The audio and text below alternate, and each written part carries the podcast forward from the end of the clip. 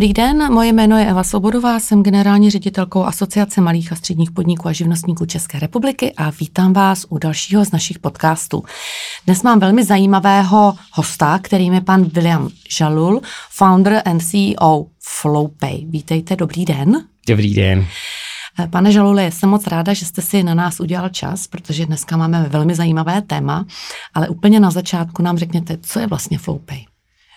Děkuji moc krát ještě za pozvání a v jednoduchosti, co vlastně Flowpay je. Flowpay je fintech, který vlastně vyhodnocuje rizikovost a vůbec potenciál malých a středních podniků využívání prostě umělé inteligence a strojového učení.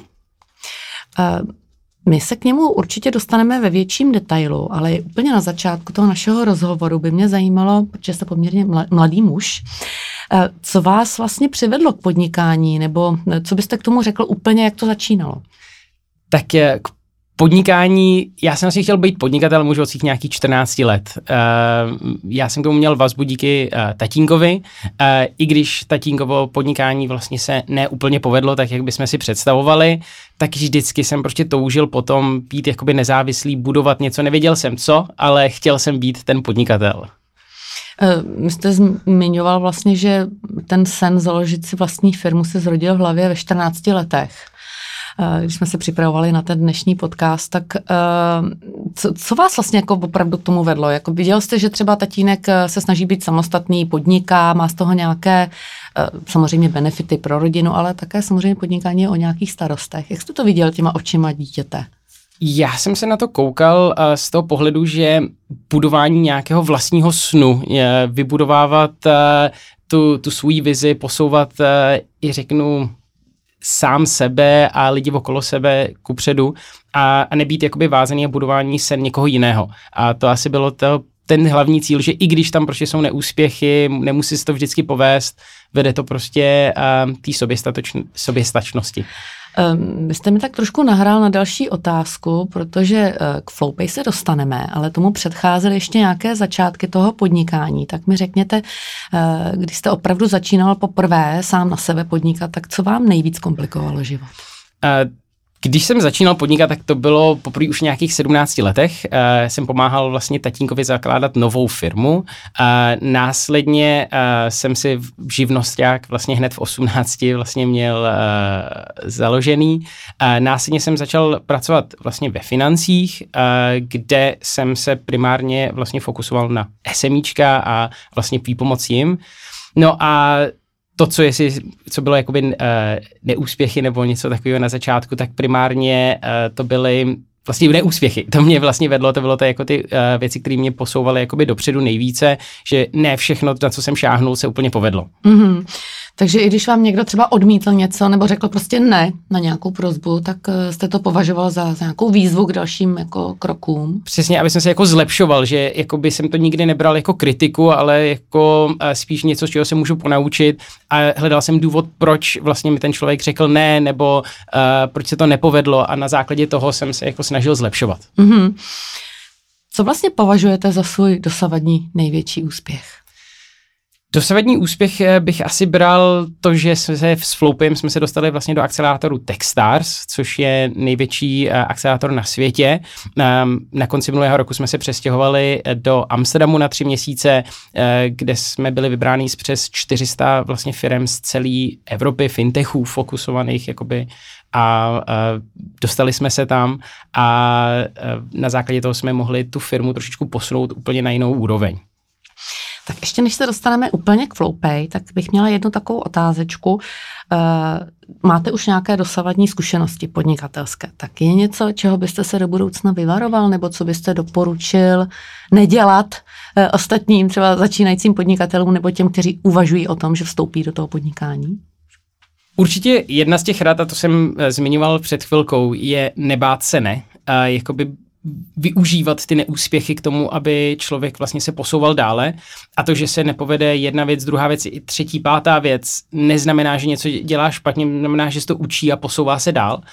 Myslím, že častokrát to máme ze školy, že prostě známkování a něco se nepovede a hned vlastně na to nemám. A, takže dávat si tu vlastně možnost jako neúspět, že se to, to je prostě součást života, že je víc neúspěchu než úspěchu. No a další věc je dělat doopravdy to a tvořit to, co ho člověka baví. Uh, pokud prostě jenom v tom vidí nějaký jako potenciální biznis nebo jenom peníze, tak to není všechno. A doopravdy ty lidi, kteří prostě jdou jenom za těma penězma, tak dlouhodobě to prostě nevydrží, nepovede se to, může to být jenom krátkodobý třeba úspěch, náhoda, uh, ale prostě dlouhodobě to nebude rozvíjet a protože to ty lidi okolo něj a s kterými vždycky to je o lidech, to vlastně jakoby ucítí, že to dělá jenom kvůli penězům. Takže dělat toho, co ho, ba- co ho baví, tvořit na základě toho a nebát se na těch neúspěchů. Mm-hmm. Hned na to navážu, protože vlastně co vás na tom začátku business kariéry nejvíc překvapilo? Je něco takového? To je... Uh, těch věcí bylo hodně. tak aspoň nějaké uh, sdílejte tak, s námi. Uh, sa, jako ono, když si to řeknu takhle, tak jak vlastně jsem vůbec jako netušil, co to všechno jako obnáší.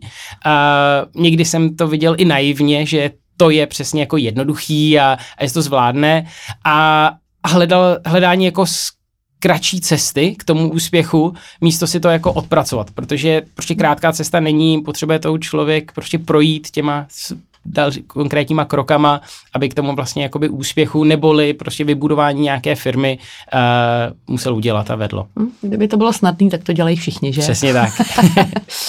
tak, pojďme se podívat na, na, na Flowpay vlastně, protože to je teda úžasný úspěch, jak eh, jste zmiňoval, kam jste se až dostali, uh, tak to určitě za mě gratuluju, ale řekněte mi, jak vlastně funguje čím se liší třeba od ostatních platform podobných, nebo jak to vlastně všechno je?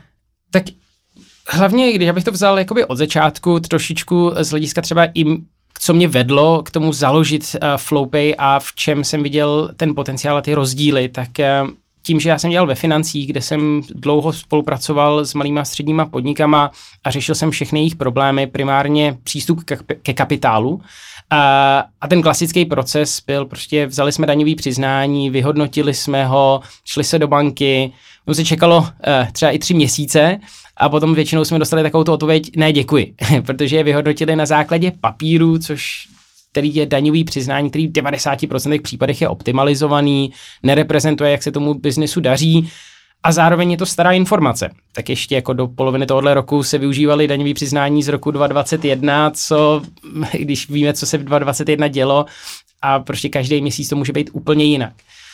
Uh, no a my jsme viděli vlastně, že jsou jiné data, které se dají využívat pro to vyhodnocování těch malých a středních podniků. A, a ty data jsou v dnešní době vlastně dostupná skrze nějaké řekneme softwary, které ty podniky eh, používají. Jestli to je restaurace, tak má nějaký pokladní systém, jestli to je e-shop, tak používá nějakou e-commerceovou platformu, anebo samozřejmě používají i účetní systémy, ERP systémy, které všechny tyto data vlastně v sobě mají a mají jako aktuální a ne prostě sjednocený za nějaký rok zpátky. No a na západě jsme samozřejmě viděli i jiné společnosti, které tyto technologie jako je, nebo tyhle ty data využívají pro nějaké vyhodnocování, ale tady ve střední a východní Evropě to nikdo v nějakým signifikantním měříku, měřítku nepoužíval. Takže jsme viděli tu možnost, že pojďme Flowpay vlastně postavit, využít tyto data a vyhodnotit vlastně to riziko a následně i poskytnout nějaké financování těm malým a středním podnikům, protože jsou to opravdu srdce té ekonomiky, které uh, prostě potřebují prostě i tu podporu někdy a, a ty možnosti k tomu růstu. Když tedy jsem podnikatel a chtěla bych využít uh, vašich služeb, zapojit se, tak uh, co vlastně musím, jaké dokumenty musím předložit, nebo jak budu mít vlastně ten přístup pro schválení toho úvěru, který třeba potřebuji pro své podnikání? Jak to funguje? Uh, když ten malý střední podnik, třeba řekneme konkrétně restaurace. Tak my v dnešní době máme napojení na pokladní systémy, které na českém trhu existují a on vlastně nám nemusí předkládat žádné papíry, žádné dokumenty, vlastně online se může přihlásit do naší aplikace MyFlowPay. Um, nemáme do dnešního dne napojené úplně všechny pokladní systémy, ale pracujeme na tom, aby jsme měli co nejvíce ale už v dnešní době pokrýváme skoro 20 tisíc nějakých restaurací, které jsme schopni vlastně obhospodařit. A tak jim dokážeme vlastně se napojit na ten systém, stáhnout si ty data a vlastně naše algoritmy, které využívají strojové učení, umělou inteligenci, vlastně vyhodnotí nějaký potenciál toho biznesu, predikuje jejich budoucí tržby a na základě toho jim jsme schopní vlastně poskytnout to financování. Mm-hmm. Uh, sledujete taky bankovní konto klienta? Ano, sledujeme. Mm-hmm. Uh, klient vlastně díky iniciativě PSD2, tak uh, jsme schopní uh, i tyto data vlastně využít pro vyhodnocování. Takže v procesu, když si napojí tu, uh, ten pokladní systém, tak napojí i bankovní účet a my vyhodnotíme uh, jeho uh, riziko podle mm-hmm. Kolik se klient u vás může půjčit? Jakou částku? Nebo je tam také nějaká minimální doba toho splácení? Nebo jaké vlastně máte ty podmínky pro podnikatele? V dnešní době uh, poskytujeme financování do milionu korun.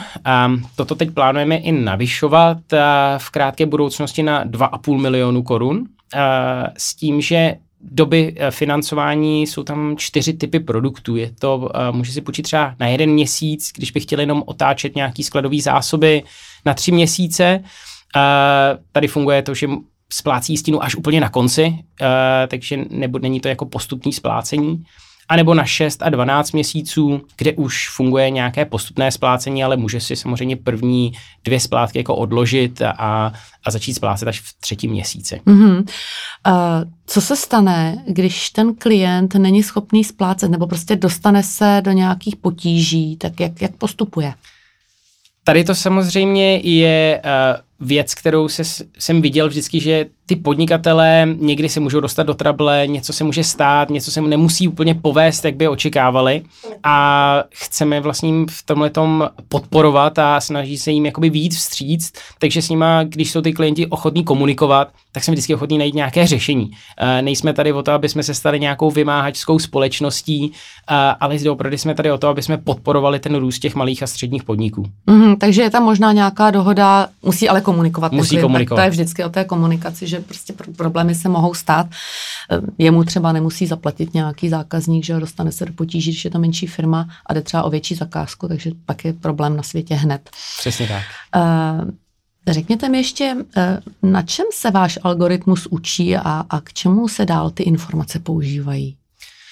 Ty informace dál se nepoužívají, používají mm-hmm. se vlastně pouze pro vyhodnocování toho rizika. Mm-hmm. A my samozřejmě chceme přidat ještě jeden takový produkt a to je vlastně ty data, aby jsme i interpretovali pro ty uh, střední a malý, malý a střední podniky, protože sami oni někdy nevědějí vlastně a nerozumějí uh, těm, těm datům, že nějaký jsou tady tržby, prostě marže a třeba nevědí ani třeba poměr těch marží, jestli jsou správně, jestli jsou špatně, jak si jim to uh, nějakou sezonalitu, mají to tak jako pocitově, ale nemají to, dá říct, podložený nějakýma jako reálnýma uh, faktama. Mm-hmm. A my chceme vlastně tyhle ty data dále využívat a jenom pro vlastně, aby ty klienti měli ten přístup a dá se říct sjednocování těch dat z těch účtů, z těch systémů a dávat jim je v nějakém měřítku, který jim dával smysl. Mm-hmm.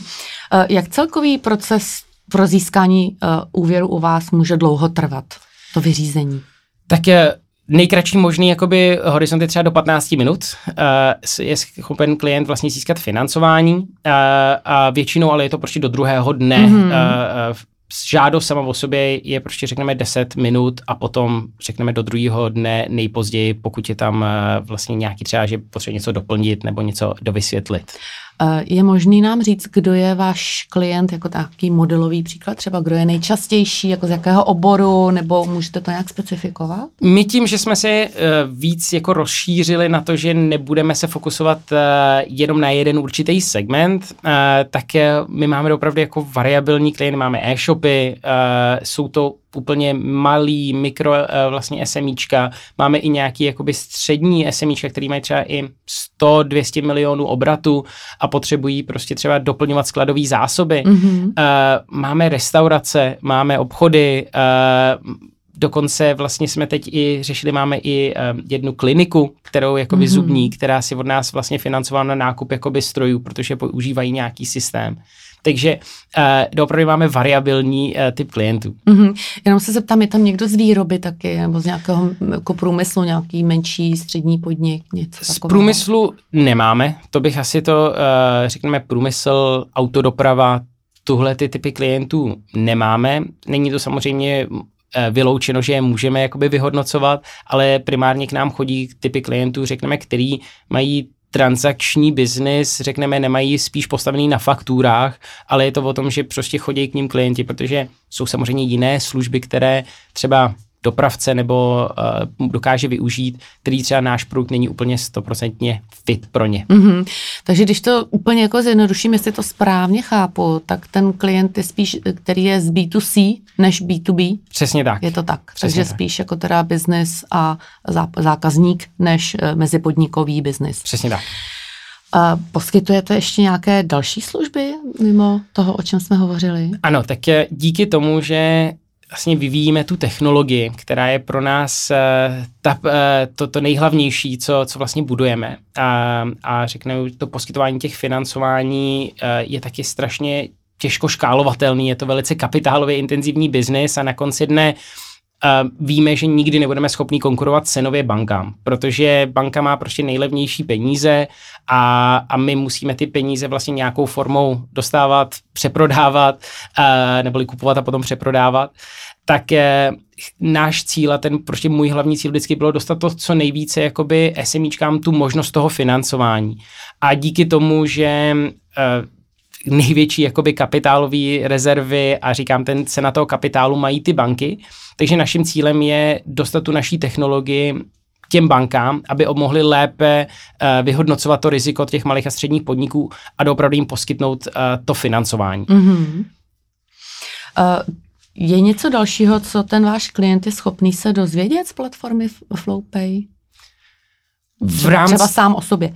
Sám o sobě. Uh, určitě. Uh, co dokáže vlastně zjistit, uh, my mu teď vlastně dáváme informace o jeho tržbách a my mm-hmm. mu mhm. predikujeme, uh, řekneme, na rok dopředu, i měsíc po měsíci, takže započítáváme nějakou sezonalitu, takže může on si líp třeba plánovat, jak vlastně ten vývoj jeho trže bude vypadat stoprocentní to nikdy není, to ani jako není možné, protože nedokážeme předvídat uh, nečekané uh, situace, ale v dnešní době prostě už nějakou jakoby 85-90% přesností dokážeme predikovat u těch klientů jejich vývoj tržeb. Uh-huh. A když teda ukončí se ten eh, splátkový kalendář toho úvěru, tak eh, ti klienti o tyto informace přijdou, nebo jak to vlastně funguje dál? Ne, ne, mají vlastně tím přístup, i kdyby vlastně u nás neměli uh, ty, uh, to financování, tak můžou vlastně využívat tyto data. Uh, a samozřejmě, jak jsem i předtím zmiňoval, tak chceme jim těch dat dávat víc, nejenom ty predikce těch tržeb, ale chceme jim dávat i uh, třeba porovnání v rámci jako trhu, jak se jakoby vyvíjejí, jak jsem říkal, ty ceny, ty marže, uh, co můžou dělat třeba líp, třeba produkty, jestli mají třeba zbytečně naskladněný, některý moc, některý mm-hmm. málo um, a, a vlastně dávat jim nějaké jako insighty do jejich, mm-hmm. do jejich biznesu. Uh, jak často se klienti vrací a žádají o další půjčku? Často. Uh, máme, řekneme, nějakých 70% všech klientů se vrací pro další financování uh, a v dnešní době máme u nás klienty, kteří si brali už úplně třeba šestkrát dokonce uh, a, a neustále se to samozřejmě zvyšuje a mm-hmm. vracejí se. Mm-hmm. Všiml jste si i nějakého trendu, co se týká zájmu o ten váš produkt v té dnešní situaci? Já jenom připomenu, že tento podcast točíme v srpnu 2023, kdy ta ekonomická situace firem malých a středních v České republice není ve všech oborech úplně jako růžová. Tak jak to vidíte? Určitě ano. Uh, řeknu, že samozřejmě ten zájem tam je o to financování. Uh, samozřejmě největší, jakoby řekneme, uh, pří, příval byl tak jako na začátku roku, že tam to hodně jako pocitovali, uh, třeba hlavně třeba restaurace, uh, samozřejmě nějaký propad i vlastně řekneme u e-shopů v, v těch uh, obratech. Takže samozřejmě vidím to, um, ale taky vidím to pozitivně, že i ne všichni jako prostě jdou po tom, že jako nemám jinou alternativu a, a snaží se prostě samozřejmě vyhodno, vyhodnocovat, zodpovědně se eh, stavit k tomu podnikání, protože a to je všechno, že financování jsou prostě ne pro každého je výhodný, eh, ani potřebný. A potom je i ta, ten druhý aspekt, že třeba pro některý, který to je zrovna potřebný, tak to třeba nevyužívají. Mm-hmm. Takže je tam takové eh, ty obě dvě strany. Mm-hmm. Uh, je něco specifický pro české firmy, ve smyslu jejich postojů k půjčování peněz od nebankovní firmy? Asi bych to řekl takhle, že častokrát si vidíme i u některých jakoby podnikatelů, že se snaží řešit ty problémy ne jako dopředu, ale až v ten moment, kdy jakoby nastanou. A, což je často jako velký problém. A, a to je taky v porovnání vlastně u těch bank, že když eh, prostě nastane nějaký problém, tak to řeší, až když se nastane, protože vlastně nemají formu, jak vlastně vyhodnocovat a trackovat ten daný biznis. A to je zase něco, co my děláme a my to děláme vlastně částečně i za ty klienty, že um, tím, že vidíme na ty jeho obraty, jak se vlastně posouvá ten biznis, predikujeme ty jeho tržby, tak když prostě vidíme, že se něco děje, že tam není něco dobrýho, vypadá to, že uh, mu tržby propadají, a, anebo že tam ta predikce se snižuje a že ty predikce na těch, ten vývoj těch tržeb jako se zhoršuje, tak se snažíme jako proaktivně s tím klientem komunikovat a říct, jako jestli je všechno v pořádku, jestli třeba něco nepotřebuje, nebo jestli mu nějak můžeme vypomoct. A, a tím samozřejmě i snižujeme nějakou pravděpodobnost, protože nechceme, prostě, aby ten klient prostě zkrachoval a potom se museli jít do nějakého vymáhání, ale snažíme se ten problém jako řešit ještě než nastane. Eh, vy jste to v těch předchozích odpovědích trošičku naznačil. My se setkáváme v asociaci s tím, že skutečně eh, to finanční řízení u malých a středních podniků, čím menší podnik, tak tím jakoby menší znalosti k finančnímu řízení. Mi to tady v podstatě potvrzujete, nebo je to tak, vidíte to podobně? Přesně tak. Dělají to pocitově. Je to pocitově uh, vlastně jako emoční biznis a ani nevědějí třeba, jestli jsou v zisku, jestli jsou, v, jako jestli řeknou, no něco, něco tady, ale nevím kolik, jestli jakou mám vlastně maržovost na těch produktech, jestli to není málo, jestli to není moc je, a kde, a prostě to dělají emočně. Mm-hmm. Uh, tady by mě ještě zajímal váš názor na umělou inteligenci, protože to je teďka velké téma, které rezonuje prostě z různých pohledů. Dokonce jsem byla na několika diskuzích, kde jsou proti sobě dva tábory, kde první říkají, to je perfektní, to prostě je obrovská jako příležitost a druhý tábor, který říká, no to nikdy, protože umělá inteligence to je prostě díra do firmy pro kybernetickou hrozbu. Takže možná je ta pravda někde mezi, ale jak se na to díváte vy? Tak je, Určitě teď o tom je velký hype, eh, vlastně ta umělá inteligence, eh, jaký jsou tam a samozřejmě v tom vidím obrovský potenciál, to, co to může přinést, zjednodušit, samozřejmě velké riziko, přináší to i v rámci, eh, když v dnešní době vlastně dokážeme generovat vlastně videa, hlasy prostě lidí, aniž by o tom věděli, jenom protože si stáhneme ze social media nějakých klipy a najednou prostě z toho dokážeme vygenerovat to, toho člověka a samozřejmě ta technologie bude lepší a fakt rychle, rychle roste. A, ale na konci dne bude to vždycky jakoby z čeho ty, dá se říct, ta umělá inteligence a ty modely jsou jakoby naučený a jaký dat, jako data k tomu mají přístup. My samozřejmě vidíme ten potenciál v zjednodušení nějaký klientský komunikaci, v těch large language modelech, kde vlastně jsme schopní prostě zjednodušit nějaký customer care, customer service, uh, i přesně trošičku třeba i edukace z hlediska, že dávat jim tu uh, skrze uh, vlastně tu umělou inteligenci. Uh, ale je tam, um, ale řekl bych zase nějaký 100%, že by to bylo teď zítra to změní celý svět. Ono to přijde postupně, prostě přijde to ještě, ještě hodně těch use caseů, kde se to dá využít úplně do detailu, jsou ještě jakoby daleko a i ty komerčnost zatím je taky jakoby vlastně otázkou. Je to vidíme OpenAI, uh, vlastně když ChatGPT začal, tak v obrovské jakoby využití, lidi to začali používat a zase to trošičku jako ubývá, byl to a teď si vlastně vůbec hledá, kde bude to nejlepší jakoby use case pro, pro tu vlastně umělou inteligenci. Hmm. Uh...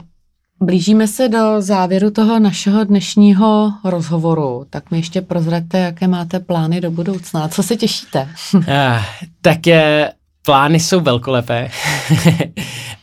to opravdu eh, ten cíl pro mě vždycky byly ty malé a střední podniky. Jako když si vezmeme, jenom v Evropě je nějaká mezera ve financování nějakých 400 miliard euro a, a zvyšuje se o 6% každý rok. A mým cílem je opravdu dostat a pomoct těmhle těm malým středním podnikům získávat to financování co nejlíp, co nejrychleji a, a a za dobrých podmínek. A, a chci to samozřejmě dělat po celé Evropě, ale šířit to i jakoby mimo Evropu, takže cílem teď jako krátkodobým je určitě začít otevírat eh, vlastně naší službu v dalších zemích eh, v rámci C regionu, ale samozřejmě i jako službu to poskytovat na západ do institucí vlastně po celé Evropě.